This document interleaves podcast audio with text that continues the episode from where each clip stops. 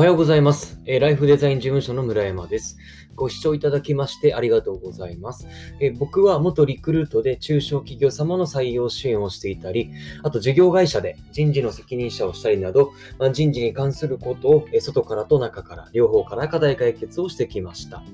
で今は人事の救済者というコンセプトで、まあ、あえて、えーと個人事業としてですね、えー企業様の支援をしております。で、採用を中心としたですね、人事課題について、えー解決しているんですけれども、ええ机上の空論ではなく、まあ、社内の現場目線で解決できるヒントをですね、お届けしております。人事に関する、えーことを解決したい方はもちろん、まあ、これから人事について学びたいっていう人もですね、ぜひ聞いていただきたいです。はい。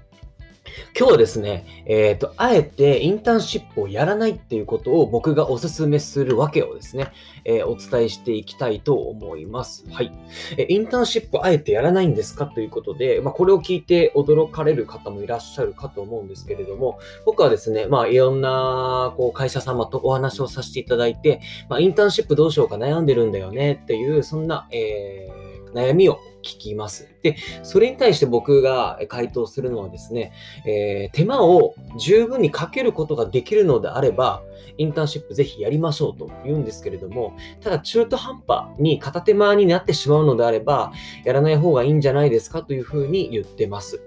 でですね、それは、えっと、なんでかというと、結局、インターンシップを、えっと、今やる会社さん増えてます。まあ、というのも、まあ、その新卒の、えー選考スケジュールですね。例えば22年度卒、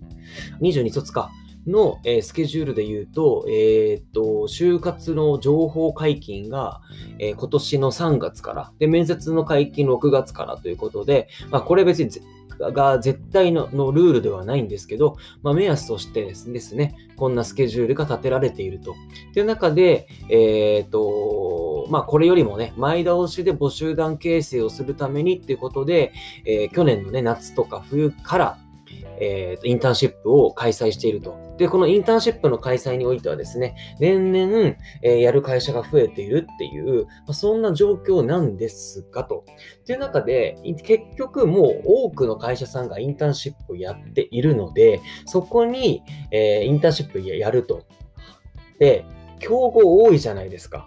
めちゃくちゃ多いし、で、大手なんてもちろんやっているし、っていう中でやって本当に意味があるんですかっていうとこですね。もちろん全く意味がないとは言あの言いません。それこそその会社をね、知るきっかけにもなりますし、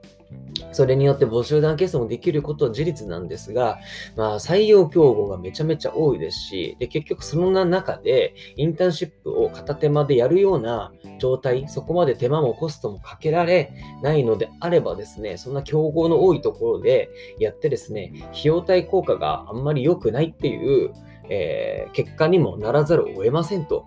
いうのであれば、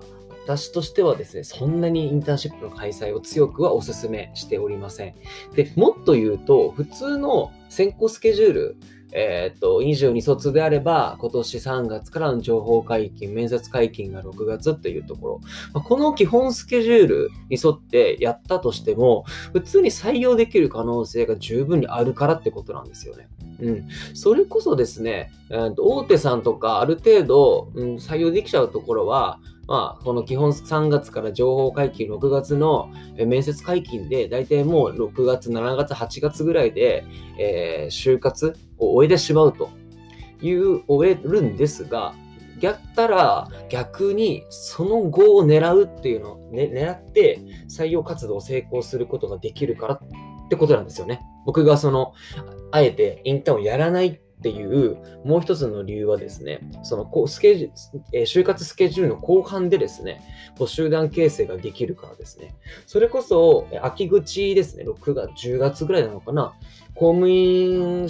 を目指していて、公務員試験を受けたんだけど、まあ、ご縁がなく、就職活動に切り替えるっていう人人もいらっしゃいますし、あとはですね、ちょっといろいろ訳があって、えーまだまだ単位が残っているから、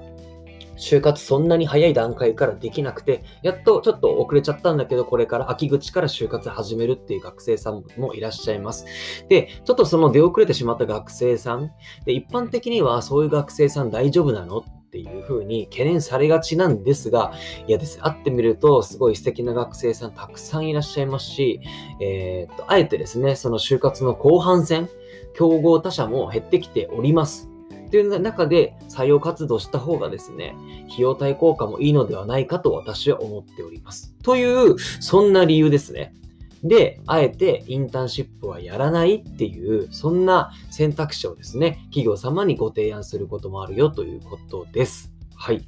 いかがですかねうん。私はだからあえてですね、インターンシップ、ここの、やる会社が増えている中、いわゆるレッドオーシャンですよね。という中で、うん、片手間ぐらいの、えー、インターンシップをあえてやるっていうのは、あんまりお勧めしないかなと思います。うん。だったら逆にその基本スケジュールの後半戦でに向けてですね、就活を、えー、就就活をやっていくということの方が手間もコストも、えー、かけずに採用ができる。まあそんなですね、えー、就活、就職の採用事例も、あ採用の採、えー、事例もありますので、